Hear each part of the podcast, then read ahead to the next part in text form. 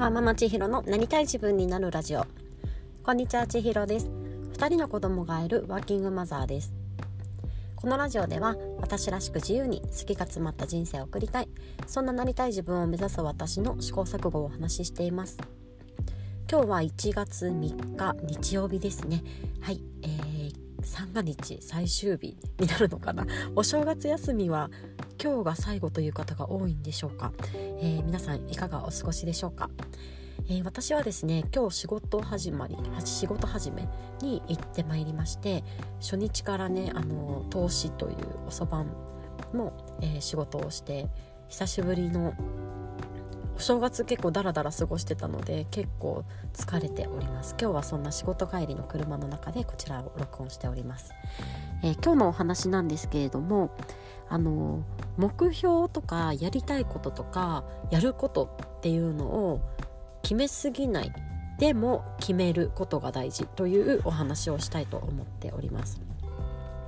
えー、これはですねうんとちょっと私のお話になるんですけれども、えー、私はえー、最近知ったのはですね意外と目標思考的な考え方を持っているということです、まあ、目標思考っていうのは、まあ、何をするにもこう目標を立てるという目標を立てて行動したいっていうような考え方になるんですけれどもえー、私はですねストレングスファインダーの資質で、えー、10位に目標思考を持っております。でもなんか10位だしあんまりねそこまで自分のこう行動とか思考にあんまり反映されてないんじゃないかなって今までは思っていたんですけれども、まあ、先日受けたストレングスコーチングでのセッションの中で本当にね大きく気づかされたことの一つになりますこの目標思考っていうのが今までどうやって働いてたかというとあの今日これをやりたいと思ったら寝かしつけした後に絶対本を読みたいとか絶対手帳したいとか絶対これしたいってなるんですね。でその目標を達成するために逆算してこの時間配分を決めていきます。なので例えばまあ10時からうんとオンラインのイベントに出たいとか今日ね夜は絶対読書をしてから寝たいって決めるともう何が何でも10時までには寝かしつけを終えたいんですよねなので全部逆算でじゃあもう9時には絶対寝かしつけをしよう。じゃあお風呂は何時までに入ってご飯は何時までに食べ終わろうみたいな感じでねあのコントロールしようとするんですよ。全てを。その目標に対し合わせて。でそうするとそういう生活の仕方をしていたのが、まあ、去年2020年の11月になるんですけどもうとにかくやりたいことがたくさんあってそれぞれ何をするのかという目標を立てて逆算してやっていった結果家族との時間を充実させることができなかったんですね。どういうことかというともう10時までには1人になりたい。だから寝かしつけをしたいから何時までにご飯を食べよう何時までにこうお風呂を終わらそうって言ってこう時間通りに、うん、子供たちを寝かしつけたいと思ってしまうがために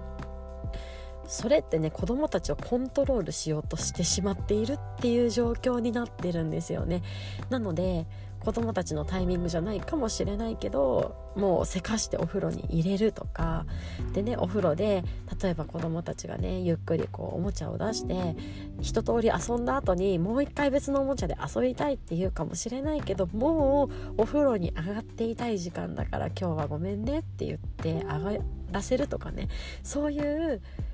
時間がそういう時間の使い方をしてしまうんです。でそうするとあのね私の幸せ度が急に落ちるんですよね。やりたいことができた達成感は得られるんですけど家族をないがしろにしてしまったというところから自己肯定感も下がりますし幸福度もうんと下がるんです。なのでそれが良くなかったなという反省をもとに私はやることを決めないという選択をしたのが12月でした。でこれをやると決めない日々はどうだったかと言いますとこれをやるんだっていうのを軸に一日が進んでいかないので結局のところやりたいことがほとんど何もできなかったというのが12月でした。その分幸福度はめちゃめちゃ高いんです。子供たちをね、遊びたいだけ一緒に遊んであげることができてたっぷりコミュニケーションをとって子どもたちと向き合って向き合ってそれで一緒に寝かしつけをする。でそのまま寝てもいい。という形でね、あのー、毎日過ごしてたので子どもたちとたっぷり向き合えて子どもたちの時間を確保できてそういうところは本当に良かったですし幸せでした。しかも、まあ、一緒に寝か寝寝落ちをしちゃってもいいやっていうふうに思っていたのであの睡眠もしっかり確保できたんですよね。でそういったところも含めてこう幸福幸福度が高かった12月だったなというふうに思っております。ただ、えー、やりたかったことは進みませんでした。私は12月にお裁縫をねあのぬいぬいいろいろしたくって、まあ、子供たちの服の裁断までしていたんですけれども、まあ、ミシンを出して縫うということもできませんでしたし読みか読みたかった本も思うように進まずまあねもっと読みたかったんですけど数冊しか読めなかったなっていうこともありますし、まあ、ノートとかもね書きたいなとは思ってたんですけど、まあ、もちろんそこまでたどり着きませんでした。やっぱり何をやるのかっていうねやるっていうのをある程度決めないと、うん、そこへはたどり着けないということがやっぱり12月の中で実証されたわけです。で年が明けてこの1月どうしようかとなった時にやっぱりねやるということは決めなきゃいけないんです。でも目標思考を持っているこうね目標を立てたらそこに向かって突き進んでしまうタイプの人からすると決めすぎてはいけないなというのを感じています。そこでこ今月に関しては何をするのかなんですけれども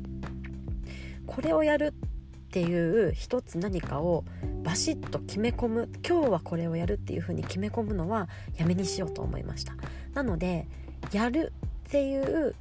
気持ちをやりたいくらいに緩めてしかも今日やるのではなく今週の間にできたらいいなっていう風に目標を捉えるという風にちょっと試行錯誤してみようと思っています。今週の間に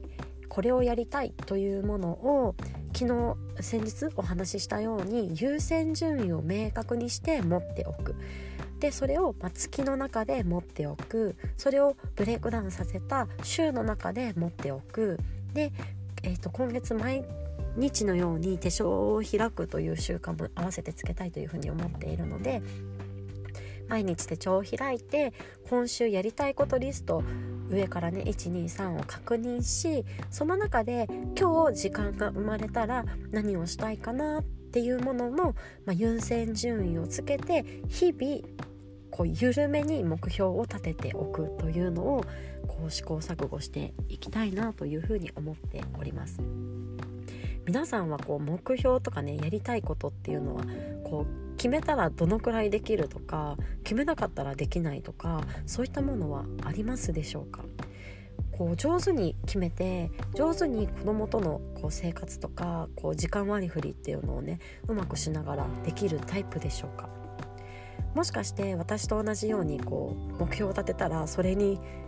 向かって突き進んでしまってこう大切にしたい別のものが大切にできないようなことがあるんじゃないでしょうか？もしねそういう方は一緒に決めすぎないけどでも決めるというのを一緒にやってみませんかということで今日のお話とさせていただきます。最後まで聞いていただいてありがとうございました。今日あなたが一歩でもなりたい自分に近づけますように。また明日。